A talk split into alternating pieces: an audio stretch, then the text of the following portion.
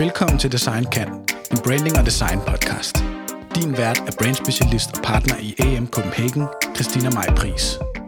Vi skal tale om, hvordan virksomheder arbejder med design, design thinking, øhm, branding og hele det her game internt i virksomheden.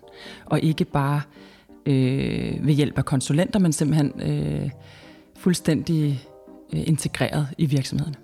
I dag har jeg Michael Køning med, mm. og du er Head of Design Research hos Bang Olufsen. Og øh, jeg glæder mig helt vildt til at snakke med dig. Vi har jo allerede snakket lidt, og jeg bliver nødt til at stoppe vores samtale nu, fordi at, øh, at øh, vi skulle få det med på bånd. Altså det er ligesom om, det kører ret hurtigt. Ikke? Du har virkelig mange gode pointer og sådan noget, så nu har jeg sagt, øh, nu går vi i gang. så nu må vi prøve at huske nogle af alle de gode ting, vi allerede har talt om. Øhm, Michael, prøv helt kort at fortælle, hvordan du kom ind i det her område af design. Af design, ja. Altså, jeg startede faktisk med at have mit eget firma, der, lige da jeg blev færdig med at læse, som handlede om computerspil. Så vi næste, jeg synes bare, det var noget, der var sjovt. Jeg havde egentlig ikke sådan en lang historie med, at jeg ville, ind i, altså, jeg ville lave computerspil, men dengang, der var sådan den digitale verden, det var så åben, man kunne lave så meget, hvis man fik en opgave af nogen. Altså kunderne vidste egentlig ikke rigtigt, hvad man kunne, og hvad de ville have. De ville bare have et eller andet fedt. Og så tænkte vi bare, hvad er det sjoveste, vi kan lave? Det må være computerspil. Og så på den måde lavede vi faktisk øh, et firma, der gjorde det, og det kørte vi i 10 år. Rigtig sjovt, som hed WeGame, hvor vi lavede computerspil. Altså det var dengang, det, hed, det var Flash det hele. Ah. Så det var sådan decideret multimedia. Altså det var, det var så sjovt, du kunne blande lyd, og du kunne lave speak til karakterer, og du kunne animere, og du kunne programmere, og du kunne ligesom, du kunne lave det hele et sted. Så det var virkelig sjovt, og så, så har det ligesom lidt kørt derfra, og så har det taget nogle, nogle drejninger undervejs. Hmm. Så det er næsten ved et tilfælde, at du er, at du er havnet i det her område af at arbejde med design strategisk? Det er kommet et andet sted fra, kan man sige. Altså det er det jo, når jeg tænker sådan slag i slag igennem, men når man så står tilbage, ligesom mm. lidt op på der, hvor man er hen og kigger tilbage, så kan jeg jo godt se de røde tråde. Mm. Men jeg tror, der må være andre, der har taget en lidt mere lige vej, end jeg har gjort. det synes jeg har været godt omkring, inden jeg havnede her. Ja. Vi havde også lige en hurtig snak inden, som handlede om det der med, hvad design thinking egentlig er. Ja. Hvor det jo i hvert fald en, en, en påstand kan være, at det er en et form for mindset, altså en måde at kunne tænke på, og en måde at kunne åbne op og, og have iterative processer, i stedet for at nå målet med det samme, osv. Mm. Og det må jo bare have ligget i dig, som, øh, som en grundsten, kan man sige, ikke? Jo, jeg tænkte sådan lidt på det i forbindelse med at komme herhen, hvad det egentlig var, ikke? og så stopper man ligesom op og kigger lidt tilbage og tænker, hvordan, hvad, hvad, har, hvad har de der røde tråde være? Jeg tror også, jeg, bare, jeg er ret nysgerrig. Det er ligesom, og det, det er jo nok også meget godt med mindset at have, når man skal gøre det der. Ikke? Så jeg kan virkelig godt lide det der med at skulle hoppe ud i nogle nye ting og lære det, og sådan, så er det computerspil, og så bliver det lidt mere strategisk, og så bliver det sådan forskellige områder. Mm. Så hele det der med at gå i gang med at lære sådan et nyt felt, det, har, det var ret sjovt. Det har ligget til dig. Øhm, BO, når man siger BO, så tænker mm. man jo design lige med det samme. Og så tænker man jo en slags design. Og man tænker sådan en, øh, en øh, tung dansk øh, designvirksomhed, altså nærmest den tungeste. Mm. Øhm, men design, som vi også snakker om, er jo mange ting, og arbejde med strategisk design er også mange ting. Og ikke kun æstetik, det ved jeg, du kommer mere ind på, men det er også æstetik, især i jeres tilfælde. Mm. Du sidder og arbejder med design research. Kan du ikke prøve at sætte nogle ord på, hvad vil det sige at arbejde med design research hos BO? Jo, altså man kan sige, man, man, man kan sige, vi, vi hjælper jo i og for sig det selve designprocessen og designerne og, og PM'erne og hele holdet omkring at lave produkterne med at finde ud af, hvad er det præcis, vi skal lave. Og jeg synes, det der egentlig er, det er, at vi har altid så mange muligheder. Og det er jo virkelig sådan om noget, det det handler om, det er at komme igennem den der lille, det, der lille, det der lille skift, der er mellem at have for mange, mm-hmm. og så til at have total sikkerhed i det, man gør, så man kan dykke ned i detaljerne og, og, og virkelig forkæle de rigtige steder, og ikke bare gå direkte i gang med at lave lækre ting, og så pludselig dykker man op, og så har man faktisk lavet noget, der er lækkert, men det er forkert. Mm. lidt karikeret sagt, ja. ikke? men så det er meget det der lille felt, så det er sådan tit i... Øh, det kan både ligge sådan, før vi ligesom laver vores roadmaps, som er, hvor vi ligesom planlægger alle projekterne ud over, ud over længere tid. Så hvad er det for en type produkter, og, og til hvem er det, vi skal lave det? Og så er det meget specifikt, når vi så går i gang med det, altså sådan det allerførste måned af projektet. hvor jeg ligesom går ind og har sådan nogle ret faste processer for, hvordan, hvordan starter vi i gang, så ved vi, at vi skal lave en ny høretelefon, der har et, en linje eller to på briefet, og hvordan går vi så fra de der par linjer til at vide, hvad det er, vi gerne vil lave, så vi kan briefe designerne. Hvem sidder og laver roadmappet? Den ejer product management. Okay. Så det har noget at gøre med at se selvfølgelig markedet, og hvor kunne der være huller i egen produktportefølje, og Business opportunities, Ja. og selvfølgelig kende kunderne godt nok til at se, hvad for nogle behov er det, de ikke har. Så, så der er jo der er jo nogle, der er jo nogle ting, som er sådan helt portefølje management, bare sådan, hvad er det? Er, mangler vi nogle helt åbenlyse ting? Og det er jo selvfølgelig fedt, så ved man, hvad man skal lave. Mm. Og så bliver det jo lidt mere, når, jo mere moden da den der product roadmap bliver, jo sværere bliver det så også bare at sætte krydserne. Mm. Øhm, så skal man jo så enten kende sine kunder rigtig godt, eller man skal have noget nyt teknologi, eller hvor det også bliver meget sjovt, noget nyt teknologi, som man så bruger på en anden måde, hvis man kender sine kunder godt. Mm. Sådan så det ikke kun er teknologi. Og vi er jo sådan meget... øh, Igennem historien har vi jo meget brugt, det kan godt være, at vi ikke har været de allerførste på teknologi altid. Det har vi nogle gange været, men, men det, det er vi måske ikke altid, men vi er rigtig gode til at tage det og så gøre det menneskeligt. Hmm. Så det behøver ikke nødvendigvis at være det nyeste teknologi, men hvordan kan vi gøre det sådan vedkommende for mennesker? Okay. Øh, Så det er en anden måde. Det er jo også noget, der kan sige, lige pludselig kan du lave VR.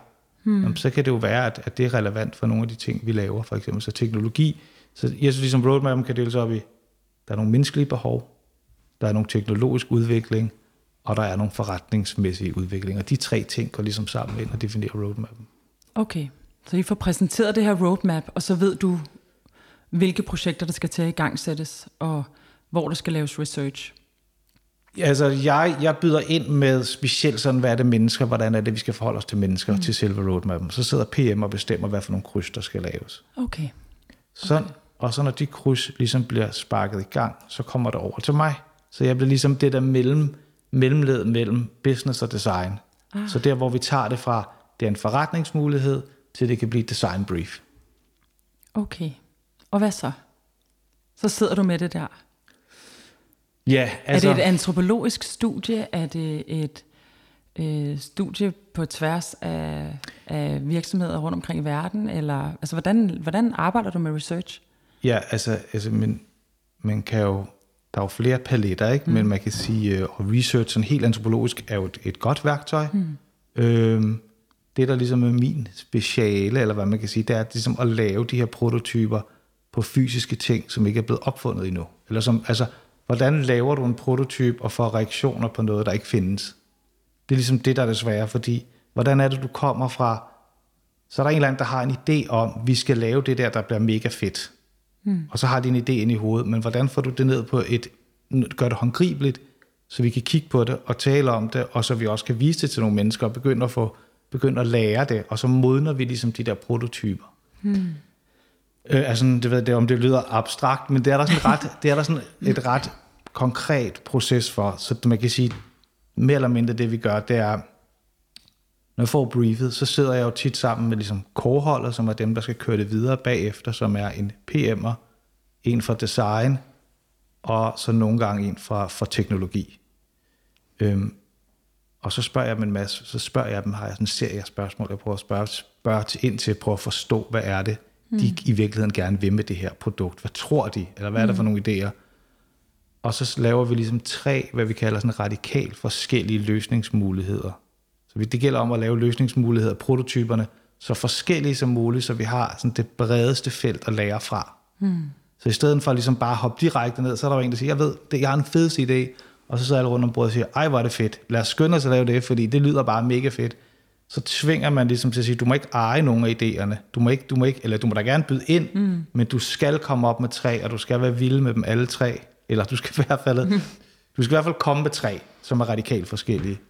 Og så, så, så, så, så bygger vi prototyper til dem, og så har vi sådan et setup, hvor vi har i, i Kina og i USA og i London, alt efter hvad for et marked vi helst sådan er vigtigst for os at ramme, så har vi sådan et setup, hvor vi leger en Airbnb-lejlighed, og så flyver vi ligesom derud med vores prototyper, og så har vi sådan et setup, hvor der så kommer omkring 25 mennesker forbi på tre dage, og så kører vi sådan nogle ekstremt hurtige iterationer på de der tre, og så ser vi ligesom for, efter hver gang, eller også nærmest mens det sker, så ændrer vi hele tiden på prototyperne. Prøv lige at forklare mig, hvad en prototype er. Altså, hvordan kan den se ud? Ja, det Har du et er- konkret eksempel? Jamen, altså tit så er det, og det har jo taget lang tid at finde ud af, men tit så er det pap. Altså det er simpelthen bygget i pap, og sådan, sådan nogle ting, der virker, der er sådan nogle små tricks, der virker ret godt. Altså for eksempel hvis det er højtaler, så pap, og så printer jeg sådan noget papir ud med prikker på, som er selve der, hvor lyden kommer ud. Og det kan du nå ekstremt langt med, og så sætter du en scene op rundt omkring det, ikke? Så Hvad er det, du så kan tjekke ved det? For det er jo ikke lyd, og det er jo heller ikke form. Nej, nej, nej, nej. Det er jo også, øhm, man kan jo tænke på, hvordan lever folk med det her produkt. Så det kan jo så være, at man så beder dem om at sige, øhm, tag den her høretelefon, og nu skal jeg lige sådan prøve at tænke på noget, Ja, som ja. ikke er et eller andet, vi sidder og arbejder på lige nu. Så jeg tror, Det må jeg, du ellers gerne. Ja, jeg opfinde et eller andet helt underligt, ikke? men altså forestil dig, at vi øh, skulle lave en øh, børnehøjtaler, mm-hmm. som vi ikke er ved at lave. Mm-hmm. så forestil dig, at man skulle lave det, ja okay, så, ville man nok, og, og vi skulle så snakke med forældrene til børnene. Så ville vi jo, for eksempel kunne man vise dem, så kan man lave forskellige scener. En af dem kunne være, vis mig, øh, og alt, alt det her, det sker på en halv time. Vis mig, hvordan du vil, lad os lege, at øh, jeg er dit barn nærmest, og, øh, og så skal du bare, øh, hvad vil du gøre? Hvordan vil du bruge den? Hvad er det, de, de ting, du har lyst til at gøre med den her højtaler? Hvordan tror du, den virker? Så på den måde, så tvinger man dem til hurtigt at tænke sådan en uge igennem. Og der går de rundt med en papmodel i hånden. Ja, ja. Og de skal ikke forholde sig til, hvordan den ser ud. De skal ikke forholde sig til størrelsen på den. Jo, jo, størrelsen skal det jo. Okay, så Størrelse, og størrelse vægt, er vægt. Størrelse og vægt, altså kommer vi vægte ind i. Så der er jo nogle ting, der, der, der, Okay. der er vigtige. Men så kan vi jo nogle gange, vi har bare fundet ud af, at hvis vi designer for meget, så kan det kan jo ikke blive godt. Vi kan jo ikke Nej. hoppe hen over et års design. Så hvis vi prøver at lave det lidt lækkert, så forholder folk sig til det.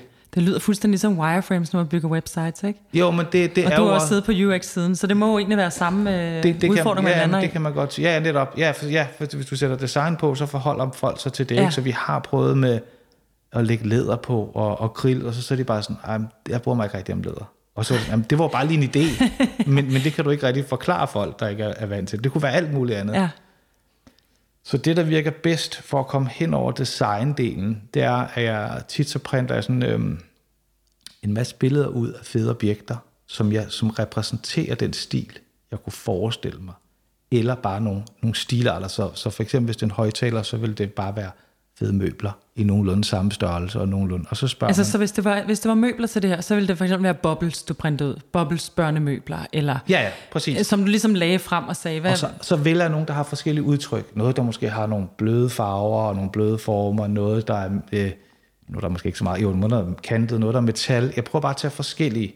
Ja. Og så spørger jeg bare, hvad for en af dem her sådan, appellerer mest til dig, sådan designmæssigt? Okay, så du hægter dem ikke op til de enkelte prototyper? Nej, ja, nej, det er bare... Vælg en af dem her. Det, okay. det er inden vi går over til prototyperne. Ah. Så skal de vælge en. Og det handler ikke så meget om designet, for vi er jo slet ikke nået Nej. dertil. Vi har ikke noget klogt. Os. Vi, har nogle, vi er jo stadigvæk i gang med virkelig, og det kan gå mange veje. Så tager jeg bare det billede, og tager det af. Jeg har et stort papbord, så tager jeg det af, og så hænger jeg det op ved siden af en helt firkantet, et eller andet lille papmodel. Og så siger jeg, forestil dig, at den papmodel altså, har det samme udtryk, og du er lige så glad for den der papmodel, som du er for det der. Og det er så sjovt. Så Kan, kan, kan, kan Så siger 25 folk- mennesker godt... helt uden problemer. Det er så sjovt. Det virker hver gang. Og det er ret sjovt, når jeg tager nye folk Det er jo rollespil. Ja, ja, ja, ja men, men det, det fungerer bare, fordi det, det er jo den der følelse, tror jeg. Den der følelse, du har over for et objekt, du godt kan lide, den, den, den projekterer du bare over på, på det der stykke pap, eller sådan en lille papmodel, og så leger folk bare med. Nej, hvor er det fascinerende. Og så det, der egentlig sker, tror jeg, det er, at man, man kommer bare, de stopper bare med at stille spørgsmålstegn ved, er det en papmodel? De siger bare, det er noget, jeg rigtig godt kan lide, og så går vi ligesom i gang med at, at lege rollespilslejen, som er, at de skal udleve øh, deres, det scenarie, som, som produktet skal fungere i. Og i det her tilfælde, der er I en Airbnb-lejlighed, så jeg er faktisk i et børneværelse lige nu. Vil I være det, hvis der Ja, er en børnehøjtaler? Ja, okay. det vil vi så være, ikke? Ja, ja. Og, og, og hvis det er nogle høretelefoner, der kan eller andet, så kunne vi jo... Så nogle gange, så sætter vi jo bare scenen op, og hvis det er en flyver, så sætter jeg tre sæder op og lader som om, at øh, det er på en flyver. Og så, så, så bruger man lige lidt tid på at preppe dem på, fortæl mig om sidste gang, du var ude at flyve, prøv lige at tænke på det. Så du, sådan, du skal ligesom mentalt have dem et, et sted, hvor, så de kender det scenarie. Men når prototypen ikke er mere udviklet, end den er, Hvordan kan det være, at studier så ikke vil give mere indsigter fra for eksempel at sætte sig på et fly og se folk håndtere deres høretelefoner, eller sætte sig på 25 forskellige børneværelser i agtage et barn med Det- det eksisterende højtalere, eller... Det kunne man også. Det ville Okay. også være den mere antropologiske tilgang. Okay. Men, men fordi det er så produktfokuseret det her, så er det jo bare, jeg har alle mulige, jeg har, har jo bare alle mulige, så jeg kan jo smide forskellige produkter ind. Nej, nej, prøv at lave det samme scenarie med det her, som kan det her. Så jeg har jo tre forskellige ah. produkter, der kan meget forskellige ting. Og det overrasker tit, hvad det er, der rent faktisk fungerer hos folk. Så det er jo det der med at sige, at vi ved ikke, hvad der fungerer. Vi kan jo godt kigge på, hvad der findes, men vi kan jo ikke kigge på det, der ikke findes. Og det er ligesom det, der er tricket. Hvordan laver vi et studie i noget, der ikke findes? Så hvis man kigger på for eksempel folk i fly, så kan du se, ud fra de valgmuligheder, de har nu, hvad vælger de så? Mm. Og så kan man gå over og Yes, spørge, hvorfor har du valgt? Og det vil jo være sådan, igen, den lidt antropologiske. Ikke? Hvorfor har du valgt? Og det kan man lære meget af med, hvad er vigtigt for folk, men du kan jo ikke lære af, Ja, det kan jo ikke lære sådan noget nyt. nej, Nej, Så det er du- mere, når prototypen er så løs, som den er. Altså, det, det, det er meget vildt, at folk kan håndtere det på den måde. helt overraskende godt. Men det er, jo, det, er jo, det er jo sådan en lille fin ting, vi har fundet ud af, ikke? og som jeg har brugt nogle år nu på at, sådan, at, at sætte i system, at det kan det godt at finde det rigtige fidelity. Men det, der jo så også sker, det er jo, at den modner sig jo så. Ja. Fordi vi sidder jo så, og nogle gange har jeg nogle rigtig sådan, nogle super dygtige prototypfolk med, som så sidder inde i et lokal, og så sidder de bare og itererer, så lærer vi jo hele tiden noget. Så vi sidder i pap i det andet lokale Med og putter ekstra og så- features på, og Ja, alle mulige ting. limer Og, og klipper. og- så finder man jo så ud af, at nå, men hvis den der grill, hvis den er for, hvad kan man sige, for snæver, så tror folk ikke, der kan komme lyd ud af siderne. Og så går det meget op i, hvordan, hvor vil de så placere sådan en højtaler. Så tænker man, hm, kan det være rigtigt det der? Nå, men så, så, så ændrer man bare lige en model, hvor du lige kan sætte det rundt om, og så begynder, så ser du, vores antagelse er, at hvis grillen er lille og sådan direktionel, så har vil folk placere dem nogle meget præcise steder, fordi de tror ikke på, at lyden kan gå ud til siderne. Hvis grillen bøjer sig lidt rundt, så tror folk, at lyd, så opfatter det som, som, at lyden kommer ud, og så vil de placere det på en anden måde, så så er der flere muligheder for at placere det. Så sætter man bare det op, uden at sige noget til dem, og så ser man, nu har vi troet noget, nu har vi ændret prototypen baseret på de læringer, og så observerer vi, hvad folk så gør.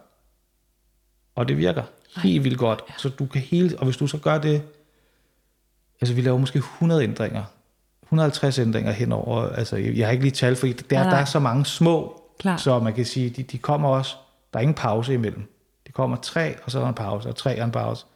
Så du kan lave små, altså vi, vi stopper jo også scenariet, hvis vi kan se, at shit, der er en god idé, så, så stop lige, så tager man lige hen, så ændrer man, og så giver man tilbage, og så beder man om lige at udføre. Hvor mange er inde i rummet sammen med det her menneske, der, der tester?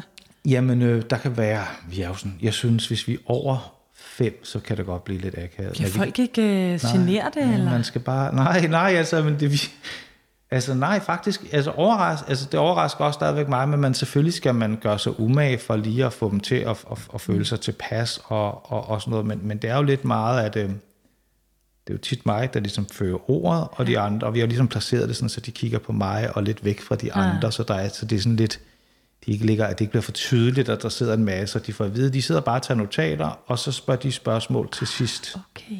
Så de sidder hele tiden og tænker på, altså de der antagelser, hvad sker der? Og så tager de ligesom notater, og så, hvis der er virkelig behov for det, så er de velkommen til at bryde ind, øh, eller ikke bryde ind, men ja. så kan de jo bare stoppe det, og ellers så spørger jeg, kigger, holder også øje med dem, Ja. og deres øjne, og hvad der sker, ikke? og så spørger jeg, hvis jeg kan mærke, der er et eller andet. Har du et eksempel på noget, hvor, du, øh, hvor det blev sådan en kæmpe aha-oplevelse, eller kæft, det havde, vi, det havde vi sgu ikke tænkt på, og det kom fuldstændig ind for højre, og det ændrer hele konceptet, eller altså noget, hvor du sådan tænker, det er bare, der har været et menneske, der bare har reageret fuldstændig anderledes i den der testsituation, eller et eller andet, der har haft konsekvenser, måske for et produkt, der findes nu. Det er det, jeg tænker over, ikke? fordi vi har jo lange produkter. Ja.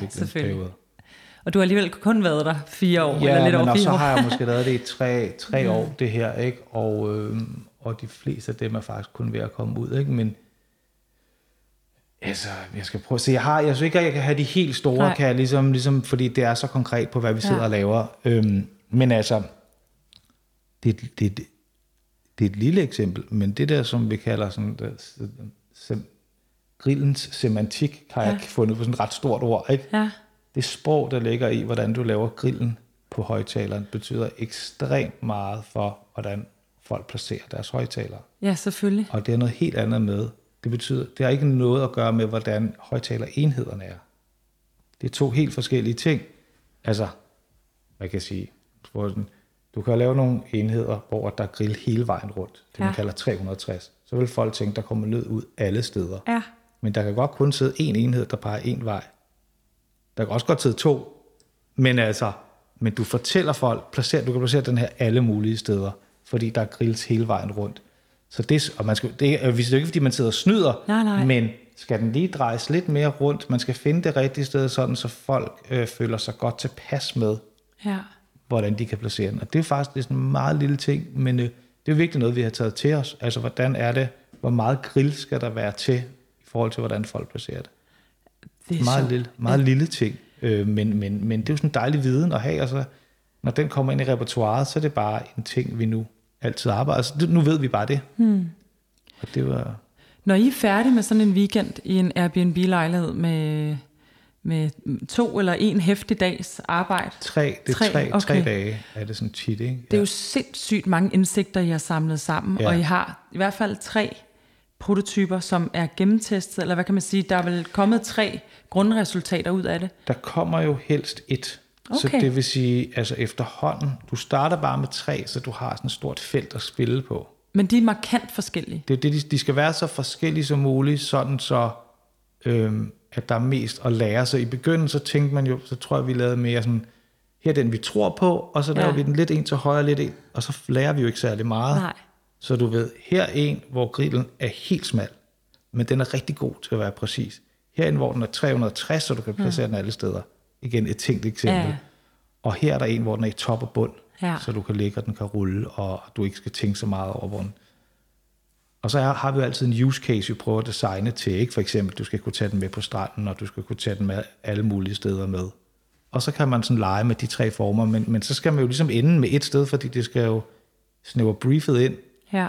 til at være mere præcist. Det kommer også an på, hvad roadmappet har sagt, om det handler om en teknologi, der skal i brug, eller om det handler Præcis. om en simpelthen bare en, en produkttype, kan ja, man sige. Ikke? og det er jo der, hvor at man starter med at snakke med PM'erne og designerne, mm. inden vi går i gang, og sådan prøver at finde ud af, hvad er det, de prøver at løse. Og der taler folk jo forskellige sprog, ikke? Og, mm. og PM vil jo tit tale om, der er en fed mulighed her, og der er et hul i markedet, eller, mm. eller sådan fra sådan en businessvinkel, og design taler tit om, vi har en fed idé, mm. vi gør sådan her. Og så ud fra de to måder at snakke på, skal man ligesom forstå, hvad er det der mm. problem, som vi skal prøve at løse. Og så definerer vi ligesom problemet og laver øh, de der tre prototyper. Okay. PM, Project Manager, ikke? Jo. Er det den samme, der er med hele vejen igennem et projekt? Fra ja. start til slut? Ja. Okay, ja, så ja. de har ejerskab, produktejerskab i og for sig? Ja, de har businessansvar. Okay. Øhm, og det er også derfor, at når jeg tror, jeg tænkte over, hvordan vi skulle prøve at løse det ude i BO, så handler det om ikke at lave rapporter, hmm. og ikke om at lave overleveringer. Men ligesom at lade det, altså, at lade det folde sig ud hmm. for de mennesker, der skal eje det bagefter. Og for mig er det jo bare mega hyggeligt, og sådan de øjeblikke, hvor jeg træder tilbage, og jeg ser de der mennesker, der skal eje projektet, bare stå sådan, nej, nej, okay, shit, er det rigtigt? Er det løgn? Okay. og så lige når man over på den anden side, så virker det som den mest indlysende sandhed. Ja. Men der er ligesom der er sådan nogle små øjeblikke, hvor folk tipper fra at tro, enten der er noget andet, der er rigtigt, mm. eller at der er alt muligt, der er rigtigt, til at vide, det er det her, vi skal gøre. Ja. Det er jo så det, jeg, det er jo de øjeblikke, jeg samler på, kan man ja. sige. Når I er færdige med det her, I har en prototyp med tilbage fra, øh, fra, jeres, fra jeres rejse. Sådan skulle det gerne være, ikke? Sådan skulle det gerne være. I, hvert fald, I har i hvert fald en masse indsigter samlet ja. sammen. Så skal du til at briefe et designhold. De har jo så også været med, ikke? De, de har, med været, på de har også været med. Okay, så, så der bliver også forholdt sig til æstetik allerede på det tidspunkt, eller prøver man at virkelig fjerne æstetik fra ligningen? Det er ikke, det er ikke noget, vi kan, vi kan sagt, altså der, der, der er æstetik, men der er masser af æstetik, hvad kan man sige, øhm, vi har ikke æstetik i selve prototypen, fordi det virker ikke. Nej. Så selve prototypen bliver nødt til at være sådan neutral i det, for at man kan lege de der lege. Så der er det mere sådan use casen. Men øh, Og mere i moodboard måske. så kan man for eksempel lave et moodboard, så kan du også lave tre forskellige moodboards jo, mm. og lave sådan nogle. Og igen, så det sjove er jo så at høre, hvorfor kunne du godt tænke dig en børnehøjtaler, der passer til det moodboard. Og så hvis du kan, ligesom kan komme bag det, så kan du forstå nogle, nogle tanker, og det kan du bruge. Og så bruger du de tanker i briefet, mere end nødvendigvis det ene moodboard, du har mm. lavet. Men og igen, det sjove er jo så, hvis der er mange, der tænker lidt det samme. Mm. Der kan man godt blive overrasket nogle gange. Ja, det må være fascinerende. Så nu sidder jeg lige og tænker sådan, hvordan æstetikken ellers er. Altså, så æstetikken er jo også, altså man kan jo gøre mange, altså, så, så derfra synes jeg, så er der mange små ting, man kan gøre. Men den der prototype er en stor. Men der er jo ikke noget galt for at have konkurrentprodukter inde og snakke om dem. Mm. Øh, bare sådan, hvad synes du? Og nogle gange lægger vi vores egne produkter op sammen med konkurrentprodukter. Mm. Sådan, så det gælder jo om for os at afspejle virkeligheden. Mm. Sådan, så vi ikke designer ind i, og det er jo faktisk, tror jeg specielt noget af det, jeg skal komme med, ikke? fordi vi kan, det er ikke svært for sådan en virksomhed at lukke sig ind om sig selv og sin egne forståelse af verden, vel? Det svære er sådan at tænke det ud fra ud i virkeligheden, mm. hvor at du går på 10 hjemmesider på 20 minutter, mm. og du læser tre reviews i virkeligheden, ikke? Sådan en anden lille trick, vi også laver, det er nogle gange, vi tager sådan nogle, sådan nogle lange screendoms af et review site, øh, for eksempel, hvis det er lige meget, hvad det er, et soundbar eller et eller andet produkt, og så klipper vi vores eget fake review ind, sådan som vi godt kunne tænke os, at vores produkt blev positioneret. Og så beder vi bare om at scrolle igennem og se, at de skal lige bare læse det her. Så et, så ser man, hvordan kigger folk på reviews. Det er meget sjovt. Kigger de på æstetik eller på pris? Men eller... er det som prototypen, vi sætter ind der? Det er jo... Nej, nej, nej. Det er jo altid det svære, for så skal vi have et billede. Så skal der være noget Så skal design. vi have et billede. Men altså, folk... Det er også bare vildt, hvordan folk kigger på reviews, for det går godt nok hurtigt. Okay, altså, ja. øhm, så, så, så vi, der kan vi måske tage... Der kunne du i og for sig... Altså, så der er vi jo ikke nede til detaljer, fordi det kan vi jo ikke... Altså, Nej. det kan vi jo gøre senere i processen. Men det her, det er jo helt start. Det er jo før, der overhovedet er et design brief. Så vi kan jo ikke, vi kan jo ikke helt sådan ligesom, vi kan bare ikke, vi har fundet vi kan jo ikke spole tiden derhen, hvor vi har noget fedt design. Men vi kan få nogle tanker om, hvordan, hvad tænker folk om design, og det er jo derfor, man kan tage, vi kan jo tage en stol og en vase og en lampe og andre ting, og så kan vi snakke om dem, mm. nogle ting, der er rigtig fede, som kan repræsentere udtryk, vi gerne vil gå. Mm. Det er ligesom Og så har I jo også en stærk DNA.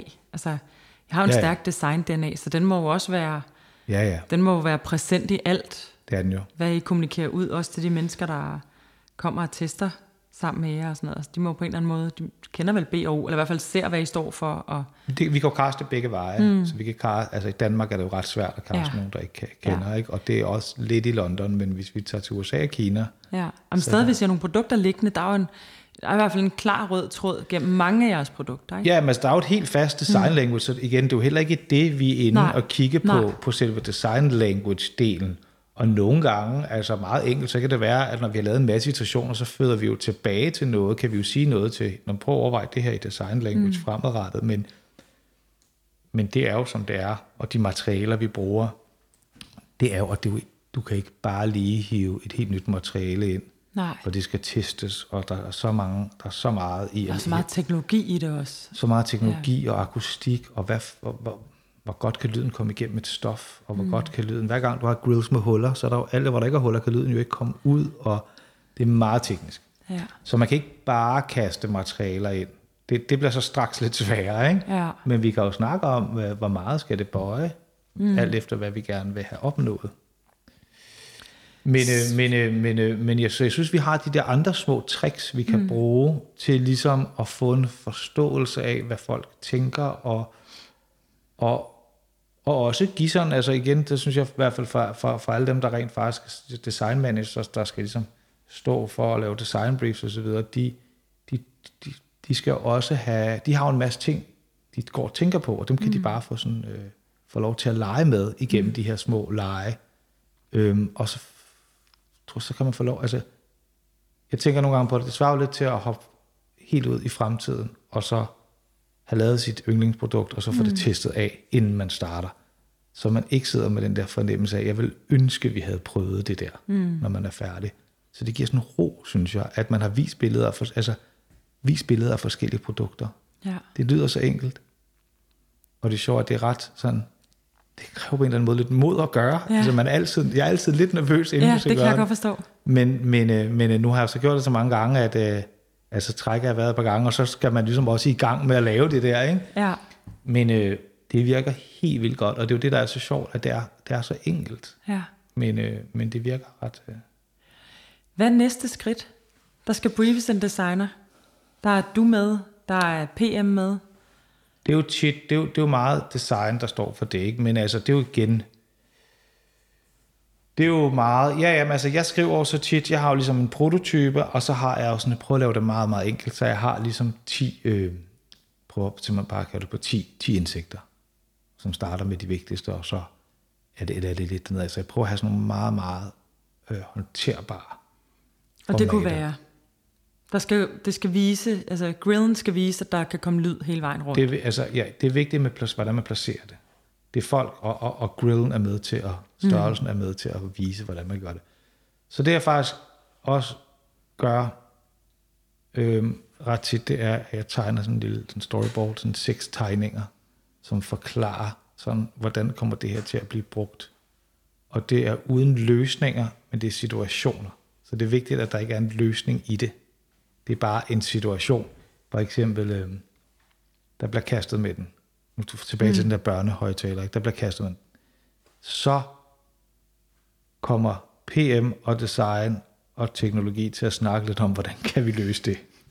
Så jeg skal ikke komme med, løs- jeg vil ikke komme med løsningsforslag på Nej. det, men jeg siger, for at det kan blive et hit, for at det bliver en succes, så bliver, det, bliver vi nødt til at sikre os, at man kan kaste med den. Ja. Der skal være et eller andet med hjørnerne. Ja. Der skal være et eller andet, om det skal være store gummidutter, som måske ikke vil passe så godt til os. Ej. Det ved jeg ikke, men, men der skal være et eller andet, og man skal også passe på, at man ikke får den tilbage i hovedet, og den lige rammer dig. Har du produktet i hovedet der? Altså mellem os to og alle de andre. Ved du et eller andet sted godt, hvordan du synes, det skal se ud? Så kan, altså, så kan det nogle gange være svært, når du skal brief en designer, fordi du faktisk føler, du er nået et godt stykke derhen, eller er det ikke sådan? Er du stadig helt åben her? Kan den stadig se ud på alle mulige måder? Altså, jeg er jo efterhånden, hvad kan man sige, lidt trænet i at, at være åben, ikke? Ja. Fordi der er masser af andre på holdet, der er går dybt på løsninger med det samme. Ja. Så man kan sige, jo mere det sker, jo mere får man også sin rolle, ikke? Ja. Så, så min rolle er jo lidt også at sige, rigtig god idé, nu skal vi også have en, der er helt anderledes. Det må være svært at forholde sig til, når man sidder der med verdens bedste idé. Du Ja. siger sådan der. Ja, ja, men det er det også. Og på nogle måder, så er det også, det er ham der, der hjælper os, men som også kan være ret irriterende med de spørgsmål, han spørger. Ikke? Men, men, men de har jo været det igennem, de fleste har været det igennem flere gange, og, og det, er jo, det er jo den første gang. Mm. Altså, det fede er jo også, når de selv ser, og det gør de jo efterhånden, som det ligesom har modnet sig lidt. Mm. Når folk selv oplever, gud, den der idé, var måske, eller måske var der bare mere, eller noget andet, eller mm. måske jeg skal bare være lidt mere åben, inden jeg, inden, og der kommer tid til at dykke ned. Mm. Men, øh, men det andet temperament. Hvordan er jeres øh, samarbejde med designere nu? Fordi det har jo været lidt... Øh, det har jo skiftet lidt igennem årene, om det har været in-house, eller om det har været forskellige eksterne designer. Især på Play var der flere eksterne designer. Øhm, og nu er det jo hele øh, slået sammen, kan man sige. Mm. Hvordan håndterer I designer? Altså er det in-house, I har industriel designer siddende, eller hiver I stadig fat i eksterne designer, sådan så deres navn ligesom også er med i udviklingen af det her design, og der kommer en eller anden, øh, nogle specifikke detaljer for den designer, eller hvordan, hvordan ser I på det, apropos det der med design language, fordi det har jo også ændret sig lidt. Mm. Hvis man ser tilbage på nogle af de rigtig gamle BAO-produkter, ikke? så Jo. Play har ligesom været inde og, og skubbe det ekstremt på vej i forhold til noget andet, og nu er vi ligesom der, hvor det hele er en pulje. Ja. Jamen altså, vi, øh, primært så arbejder vi med eksterne. Okay. Øh, det gør vi stadigvæk primært, og det, men der er jo dygtige folk interne, som er design managers, mm. som manager ligesom designprocessen og sådan design øh, og akustikdelen, mm. altså hvordan de to ting kan, kan bygge sammen, fordi ak- akustik vil i bund og grund gerne have en stor firkant, fordi mm. det giver rigtig god lyd. Og det, det er designeren helst ikke vil lave. Men jeg tænker også, der må også være mange af de designer, nu kender jeg jo en del af dem, I har haft inde at lave produkter, som jo ikke har arbejdet med lyd før. Så Nej. der må være meget guidance der. Altså, det er jo både et, øh, det er jo både et super svært benspænd, men også interessant benspænd i forhold til, at de også rykker ved jer Helt klart. ekstremt, ikke?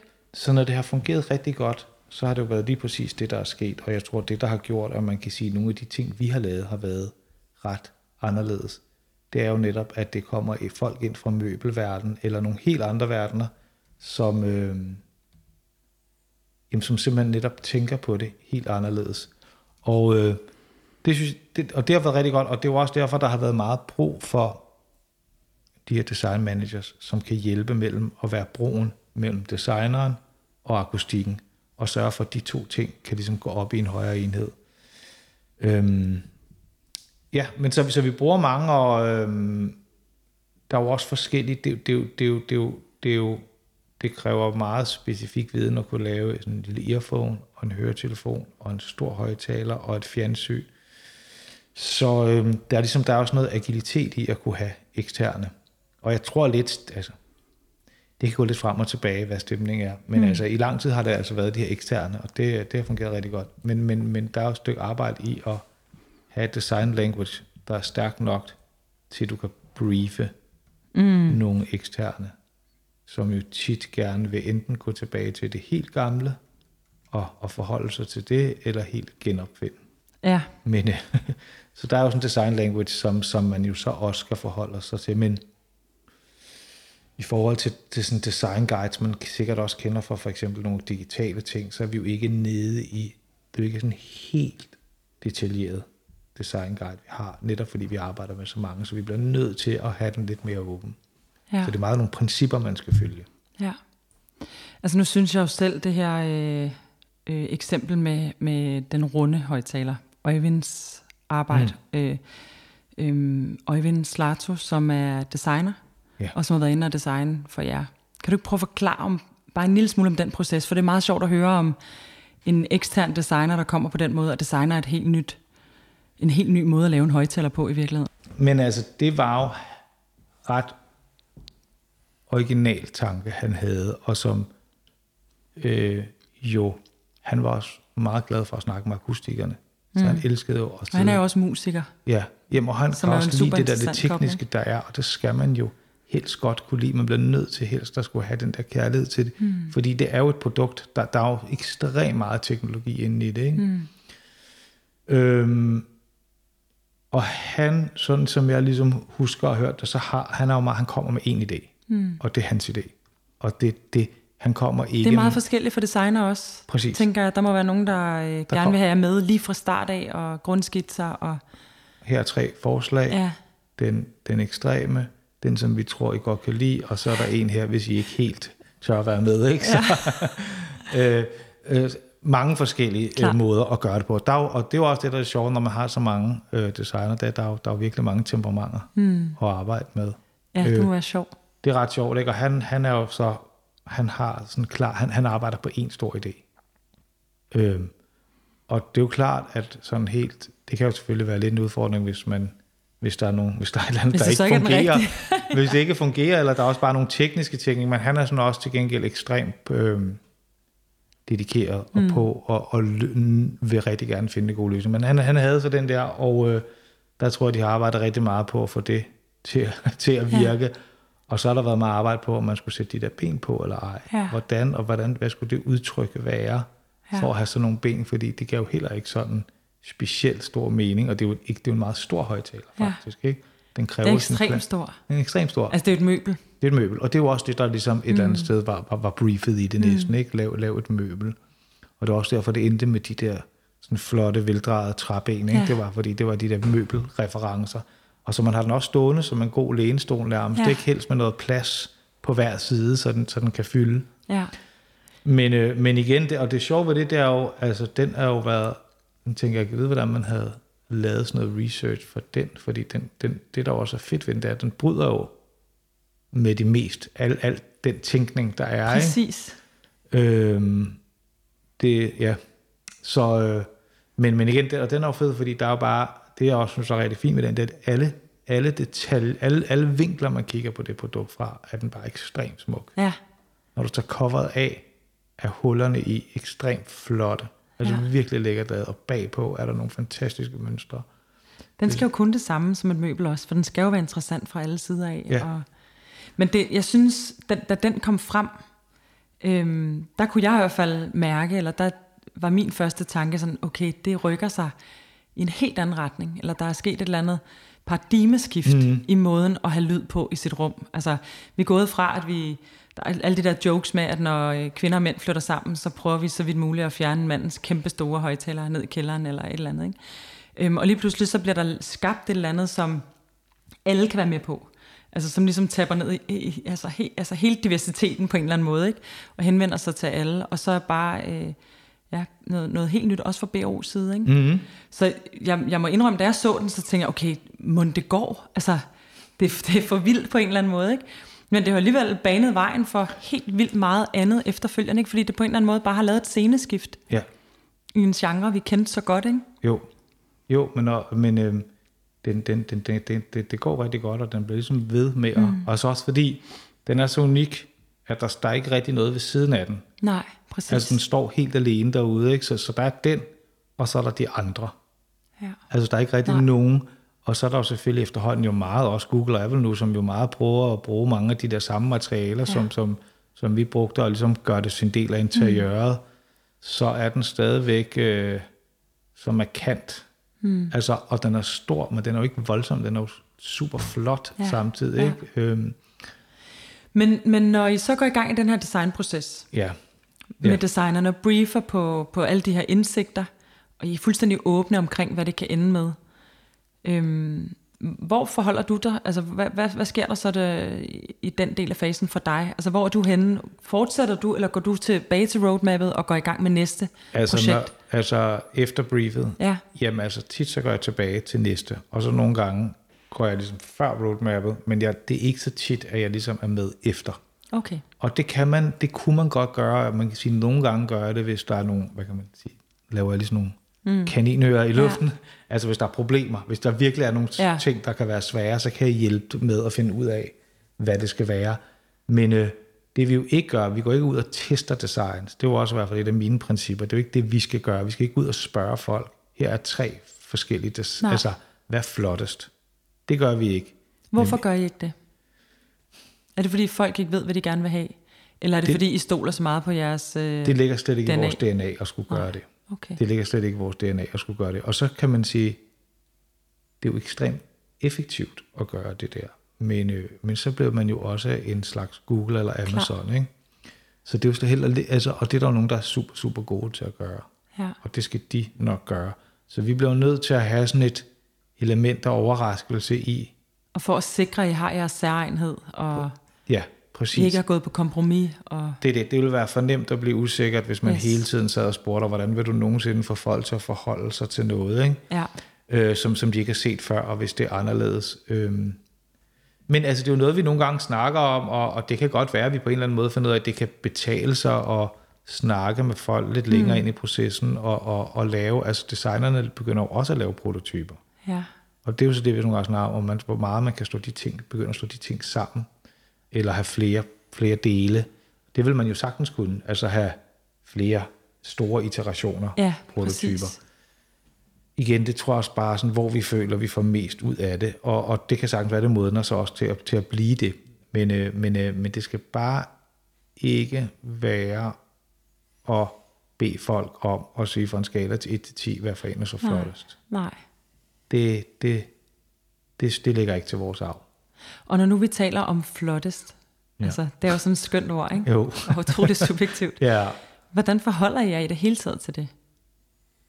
Det er snakken om æstetik. jamen altså, der er mange meninger, tror jeg lige, så jeg skal lige, sådan, lige tænke over, hvad der er præcis. Jeg, sådan, jeg tror, jeg prøver at sige min og, og, en, af de strø, og en af de strømninger, jeg synes, der er. Ikke? Altså, men det er faktisk også, og, altså det er jo også at være funktionelt orienteret. Altså vi skal, jo, vi skal jo løse det. Vi skal jo løse det.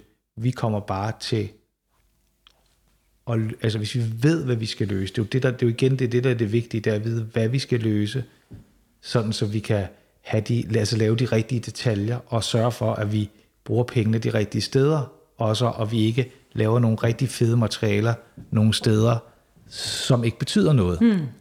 Øhm, så jeg synes, når vi, når det vi gør, det er at finde ud af, hvad er det, hvad er det vigtigste, hvad er det, man skal bruge det her produkt til. Mm. Og når vi ved det, så kan vi bedre finde ud af, hvor er det, vi skal, hvad er det for nogle materialer, hvor er det, vi skal gøre det hvor er det, vi skal lægge pengene, kan man sige. Hvor er det, vi skal bruge penge på at lave rigtig gode materialer, som man kan se, og som man, man kan sige... Øhm, det er, det er lidt svært lige at sige. Jeg skal lige sådan få lige tale mig Klar. ind på det, fordi også fordi der er så mange, så jeg tror lige, jeg tænker på uh, alle de stemmer, der også er mm, derude. Men, men, men jeg tror, jeg, jeg, jeg synes, det er, det handler, altså man kan også sige sådan akustisk drevet design, specielt på de store produkter, ikke? Hvordan, altså det skal, det skal ligne, eller man kan sige, det skal være drevet af noget, der giver god lyd.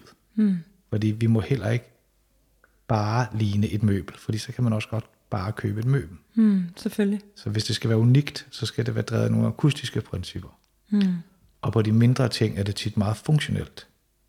Øh, og du skal forstå de behov rigtig godt, for at du kan løse det. Mm. Øhm, men vi siger så til alle de mennesker, der synes, det er vigtigt at have en lille højtaler i deres, i deres taske, så de altid lige kan tage den frem og lægge mm. den. Godt, den skal kunne ligge i en taske. Hvad er der vigtigt? Og når vi ligesom, der skal måske være noget gummi nedunder, så, mm. den, så den ligger fast. Så kan vi jo lave det lækreste, og vi kan lave nogle fede detaljer, detaljer i, som hele tiden forbedrer funktionaliteten. Mm. Så der, der skal være et formål med valgene, mm. så det ikke bliver pynt. Ja. Så det er meget at finde det der, og så bare gå all in på at lave det lækreste funktionelle løsning. Det er det jo faktisk. Hvis man kigger på andre sådan store øh, designdrevede virksomheder i Danmark, for eksempel VIP, mm. øhm, som jo startede med at lave skraldespand og toiletbørster og ting til toilettet, eller i, i virkeligheden til en frisørsalon. Nu laver de også øh, øh, bygninger og cykler og møbler, og altså de har ligesom bredt sig ekstremt meget ud fra noget, hvor man tænkte, det var en, det, det var en genre, og nu er det nærmest alt. Altså det bedste ja. produkt er alt, øh, som de ser på det. Øhm, eller hvis man ser på Færm Living, øh, som jo også startede med sådan noget grafisk interiør, tapeter, øh, Øh, wallstickers og sådan øh, lidt lette produkter. De laver jo også møbler og altså også gået sådan et andet sted hen i den her produktkategori, eller i nogle andre produktkategorier, og spredt det der DNA ud. Hvad med BO?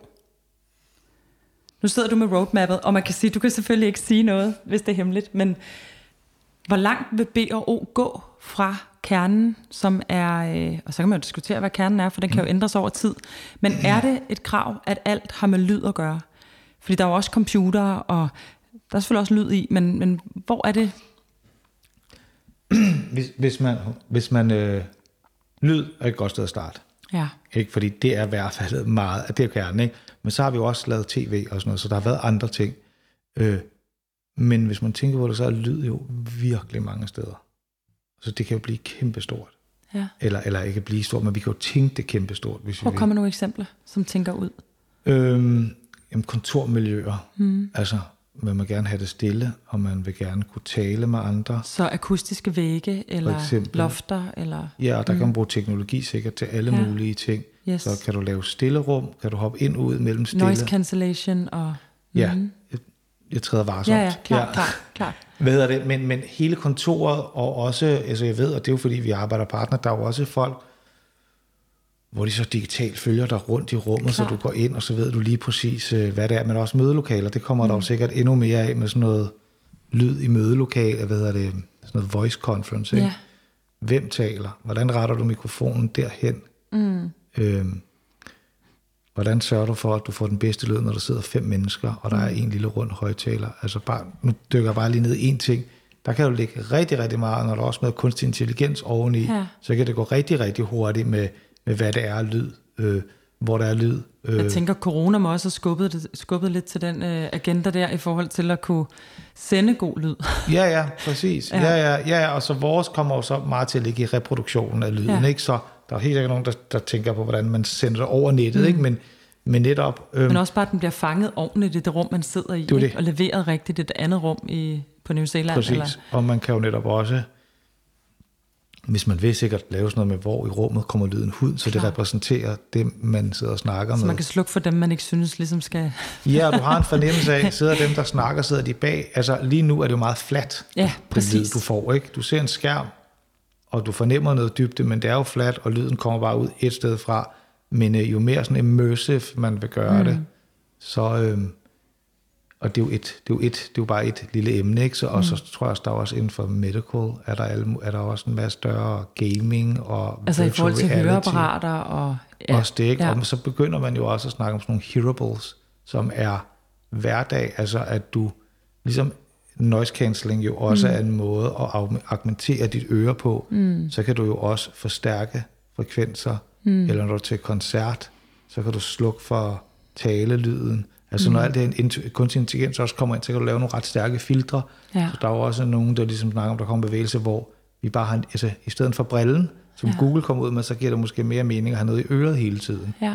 Og så kan du faktisk øh, justere al den lyd, der er i din omgivelse, og lægge dit eget filter på, hvad du vil have ind, og hvad du vil forstærke. Ja.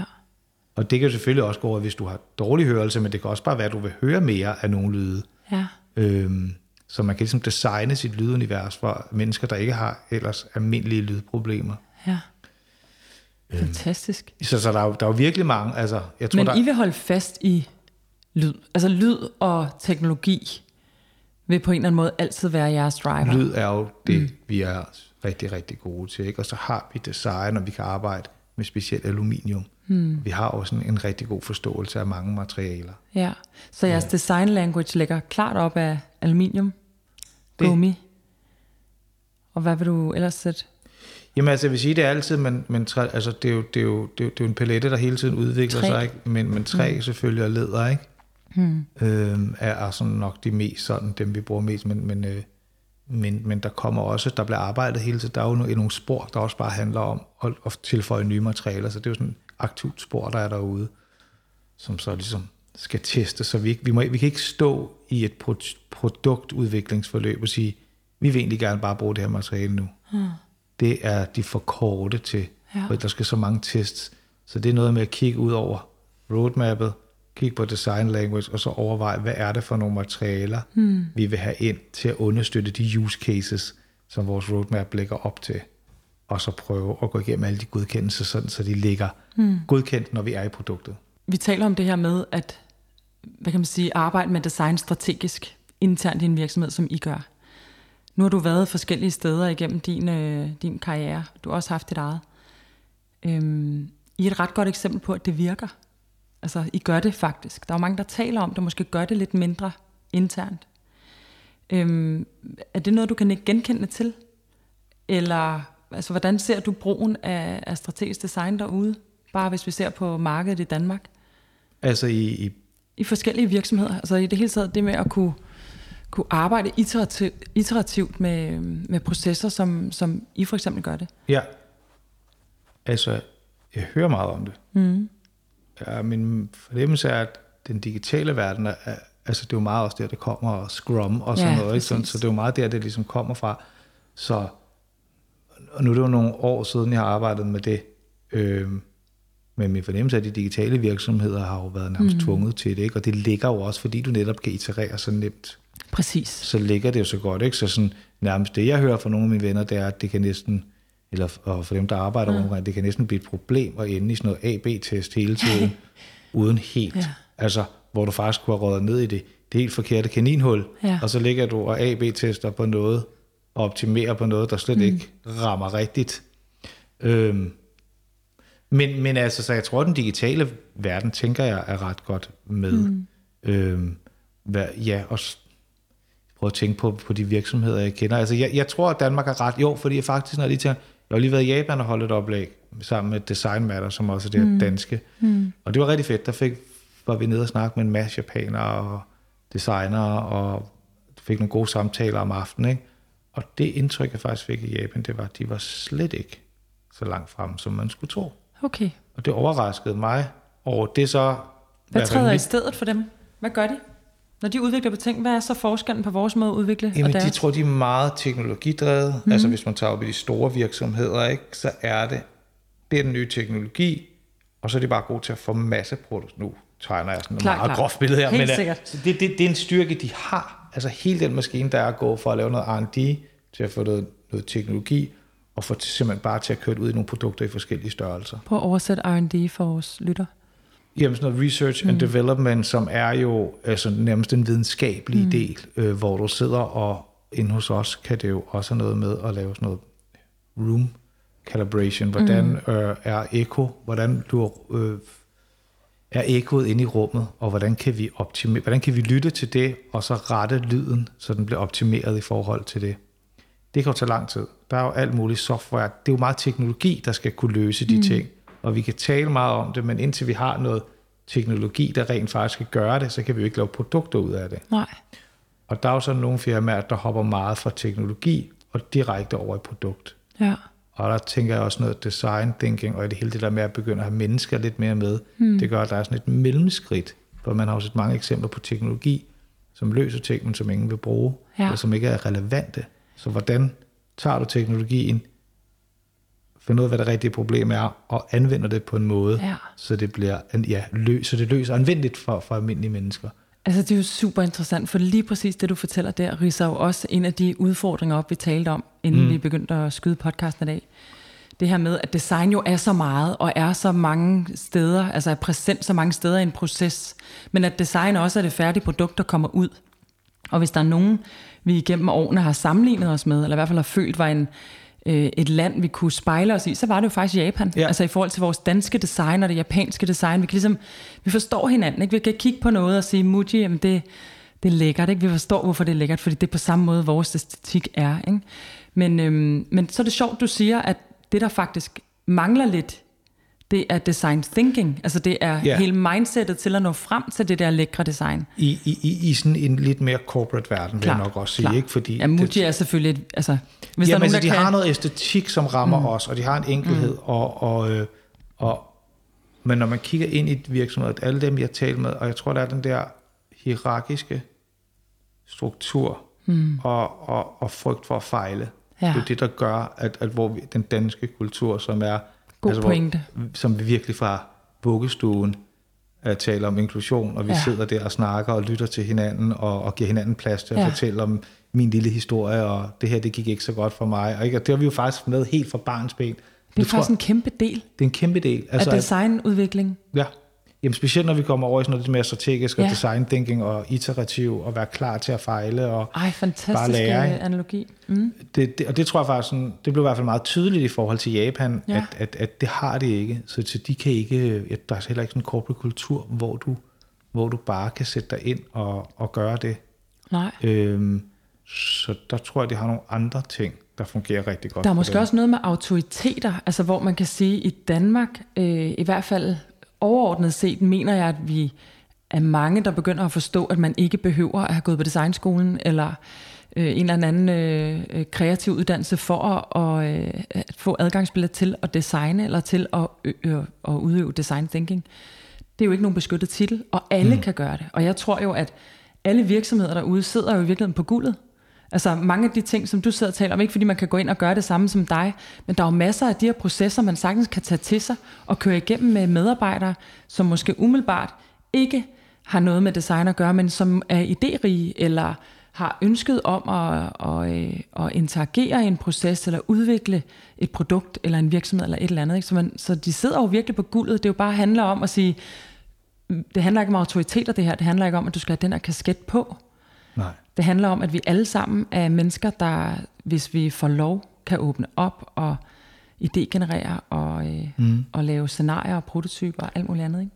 Og så tror jeg, det kommer meget hen til kultur og ledelse. Ja, præcis. Ja, fordi at, øh, det kan aldrig blive bedre, end hvad lederen stikker ud af, af, af fornemmelser. Ikke? Du fornemmer hurtigt, at hvis du tager en chance og laver en prototyp og viser den, og får et lille klask over fingrene, så gør du det altså Hold ikke igen. kæft, den er grim. Ja, og hvor fanden har du ikke bare løst det på den rigtige måde? Altså, Puh, det kan vi da aldrig sende ud, den der. nej, altså så er der totalt meget kultur i det, ikke? Ja. Altså, og det er jo så også... Altså, Og det er sårbart. Altså, det er jo sårbart at kreere. ja, ja. Ikke?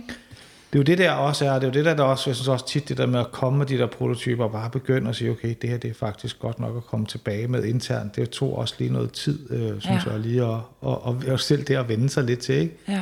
Øhm, Men må det være frit, altså en, en følelse af frihed at være landet der, og ikke at være bundet af, at ting skal være perfekte, eller skal være nået en eller anden vis standard, før vi kan tale om den. Altså Ja. det der med at kunne ture og tage noget frem og fantasere sammen. Og, ja, og, de, og de fleste, så synes jeg, når de fleste designer og alle dem der, de, de er jo også helt, de synes jo, det er sjovt. De elsker Ja, jo også det der med, når, når de bare skal sidde og, øh, og prøve at bygge nogle forskellige ting, og bygge sig frem til, til, til nogle løsninger.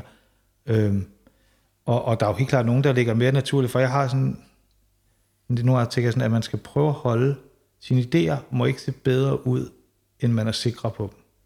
Okay. Så det er sådan en ting, altså du, du kan jo nemt snyde. Ja. Altså, så bliver man forelsket noget, der ser mega godt ud, og så glemmer man i virkeligheden, hvad det er, man prøver at lave. Ikke? Ja. Og det er sådan lidt, det prøver jeg nogle gange at sige derude, og jeg ved ikke, det går ikke, det går mellem godt, men, Det må også være svært Den med også lidt svær, ikke? designer, som... men i hvert fald i den proces der, der tror jeg, der, der, der, der virker det faktisk meget godt. Ikke? Men jeg vil sådan, altså, du bliver nødt til, det, det, ja, det er, sådan, det er i hvert fald, altså hvor store idéerne skal være, ikke? så bliver, man bliver i hvert fald nødt til at starte, og så, hvis du har lidt ro, så modner de der. Så, mm. så det er jo bare om at holde den åben lang tid nok. Har du et godt råd til designskoler og i det hele taget skoler, som arbejder med, med de her begreber? Når nu du sidder ude på den, hvad kan man sige, på den, i den virkelige verden, øh, og ikke, ikke herude fra, hvor vi har en masse assumptions. Hvor, hvad, hvad vil du give af gode råd til, til branchen? Jamen, altså, hvis jeg tænker på skolerne, ikke, så mm. synes jeg faktisk, den unge generation kommer med noget fed energi, altså super god energi. Og det ligger meget mere naturligt for dem at tænke på den måde, end dem i, i min aldersgruppe, ikke? Ja. som lidt mere vokset op med det på en lidt anden måde. Vi er ikke? tilbage til, hvordan de behandler os i børnehaverne. Ja, ja, og- det er vi nu næsten ikke, faktisk. Det handler altid om mor. Der er sgu ikke nogen, der gad høre på min historie. Jamen altså, hvor jeg synes, de unge, de kommer ud med, og de vil jo bare, de vil bare have, at det skal være sustainable, og ellers så vil de egentlig ikke rigtig lege med. Og, og så går de jo bare i gang med at lave alle mulige eksperimenter mm. og lege. Altså, så jeg synes faktisk, at den unge generation har super, super fed energi. Mm. Altså, det er rigtig fedt, når jeg får nogle af dem ind og, og får lov til at arbejde med dem. Mm. Så jeg Hvordan, hvordan imødekommer du det? Du siger, at det skal være sustainable. Det er jo, det er jo slet ikke talt om i dag. Hvordan, øh, hvad er B&O's sustainable strategi? Jeg har med vilje egentlig ikke rigtig spurgt ind til den. nej, nej, Men det er også fordi, jeg, jeg måske kender lidt til den der idé om, at når man køber en højtaler, så har man den for livet. Noget, noget I forholder jer til. Ja, ja, ja, ja, det bliver der også arbejdet med, ja. ikke? og det er jo en, det er jo en lang proces. I er på vej. Vi, ja, ja, og det, det bliver der arbejdet, øh, og det er igen, der har været nogle rigtig fede studerende inde og hjælpe med at, at skubbe på, og der er mange kræfter, der gør det. Fedt. Øhm, jeg tror egentlig, at det, der har sådan været snakket om, det er, hvordan gør man det? Fordi mm. der kan være nogle, der kan nogle gange være nogle modsætninger med, mm. hvad ser man? Bare fordi det er kork og pap, mm. er jo ikke ens betydende med, at det er Nej. sustainable. Så, så det er sådan ligesom at finde balancen i, mm. i hvor man skal lægge energien, men, men det er det, og jeg skulle til at, sådan at sammenligne det med fashion-verden, men det er jo bare det, Ja. der er ved at ske i hele den Man de kommer jo heller ikke til at kunne rekruttere, hvis ikke man, øh, hvis ikke man er på vej inden for det. Som Det du jo selv også- siger. Ja, præcis. Det, er så det, det, det kommer på ja. øverste. Jeg kan jo sige det er mine egne børn. Altså, når jeg snakker om, du ved, global opvarmning, så tænker jeg, ja, uh, nå ja, det er ikke, men altså, de sidder bare og det er jo hele mit liv, det der, Ja, ikke? ja. Altså, det er man kan virkelig se det i sine børn, Ja. hvor, hvor anderledes er, ikke? hvor man sådan, jeg tænker, ikke fordi jeg tænker sådan, men man, man kunne hurtigt bare tænke, "Nå, vi rider den lige ud, og Ja. så skal det nok gå, ikke? Ja. Men der sidder nogen der, der alligevel har 70 år tilbage, Ja. så, og, og sådan en anden skala, så ser man også det der med dem, der kommer ud af design- designskolen nu, ikke? og der sidder med en, en studerende, vi har derinde, ikke? som heller ikke øh, vil flyve, så er sådan år uden at flyve, og, det er jo ikke så praktisk, og mm. faktisk virkelig Svært at upraktisk. komme øh, til Berlin, fordi den... Ej, Berlin er så ikke noget Ja, problem. så Berlin kan man godt, ikke? men også bare komme til Struer, hvor vi har vores hovedkontor. ja. Oh, ja. det, det, er lige fire, fire, fire timer ekstra hver vej, ikke? men øh, hun er mega sej. Ja, Så, hun øh, holder på det. Hun holder på det. Men et godt råd til designskolerne, selvom de er seje i forvejen, de unge. Er der et eller andet i forhold til undervisere, eller i forhold til... I- Jamen altså, jeg... Et godt råd er altså... Min, min, det jeg jo, så må jeg bare sige, det jeg gerne vil have, hvis jeg skulle have nogen ind, ikke? Ja. det var nogen, der var meget åbne for, bare sådan var vant til at kaste sig ud i at prøve at bygge nogle forskellige ting. Så vi ikke at snakke så meget om det, men bare gå i gang med at bygge det, og så bare have lært det dernede, og sådan, jeg vil ikke engang kalde det at fejle, men bare bevæge sig frem, ja. altså lære hele, altså bare hvor, og lære hurtigt, og være interesseret i, hvor hurtigt kan vi lære Nysgerrig. Nysgerrig. Ja. Men det kan man, også, det kan man jo sådan begynde at optimere, fordi man kan sige, at måleenheden er jo, så ligesom acceptere, at du bare ikke kan, kan næle den mm. ved bare at stå i badet, og så få sådan verdens bedste idé, og så tage to år i produktion bagefter, selvom det, det er fedt, og jeg ved, der også er historier, hvor Der er mange, der siger, at det er sådan, det er sket, ikke? men, øh, men for alle os, hvor det ikke sker hele tiden, at man Ja. ja. arbejder på den måde, øh, øh, så, så, så, så tror jeg, så, så bliver måleenheden bare nødt til at være, hvor hurtigt kan du lære? Det bliver, mm. det bliver det næste konkurrenceparameter. Altså, hvor hurtigt lærer du? Mm. Og det kan man ligesom sådan, jeg vil sige, det kan du ligesom måle på, hvor, hvis man ligesom tænker tilbage, når man selv sidder i en designproces, hvor lang tid er der gået fra, at du har en idé, til du har bygget et eller andet? Mm. til du har vist det til nogen, og det kan også være dine kollegaer, eller det skal ikke mm. være brugertest, men til du har vist det til nogen, fået en læring, og gået tilbage og justeret din idé. Hvor hurtigt er den cirka? Ja, hvor hurtigt den til. Ja. Og jeg, for mange virksomheder er det to-tre år. Der er mange virksomheder derude, Okay. som starter med en idé, og som aldrig rigtig sætter spørgsmålstegn ved den. Det er bare, du ved, så sidder mm. det lille hold bare og kører afsted Og derude. hvor hurtigt er I? Jamen altså, hvad kan jeg sige, vi, det er jo så meget den del, jeg gør, og det er jo så, det er jo det første, vi, vi gør, ikke? Ja. og der får vi jo måske 150 af dem på tre dage. Ja, okay. Så det er ret, det er ret hurtigt, synes jeg, ikke? Altså, øh, efterhånden. Ja. men, men, men, men det kan man jo skille op til at være hele virksomheden og, og kulturen, ikke? Hvor god en kultur er du til at lære, hvor hurtigt er du, og så jo flere, det har også taget lang tid for mig at få bygget de systemer, der gør, at vi nemt kan tage til Kina og gøre mm. det, og vi nemt kan tage til New York og London, og hvad skal vi have med, og hvad skal vi ikke have med, og hvordan kaster vi i Kina. Så der er sådan en slags infrastruktur, Ja. Som der skal optimeres, og det er jo det, man skal først have lyst til at lære hurtigt, og så skal man bygge den der infrastruktur, sådan så det er muligt at gøre det. Ja. Og det er faktisk den investering, der kræver en form for tro på det, som jeg tror, der også sådan holder nogle folk tilbage. Ikke? Fordi man bliver ved med at snakke om det, men mm. hvem bygger den der infrastruktur, der gør det muligt? Vi er desværre ved at være ved vejs ende. Det er jeg ikke meget for. Jeg synes, det var super spændende. Det var spændende. Vi må tage en recap på et tidspunkt. Øhm, jeg vil spørge dig, om du vil afslutte sætningen, design kan. Design kan, ja. Og det er et god sætning. Øh, og jeg faktisk, det der var også sjovt, det her, fordi jeg har bare i min, det jeg har arbejdet med, nu, bliver, nu kommer jeg ikke til at slutte med sådan en lynhurtigt af, kan du godt høre. det kan jeg godt høre. Men jeg har faktisk brugt det på, det har kunnet mange forskellige ting for mig.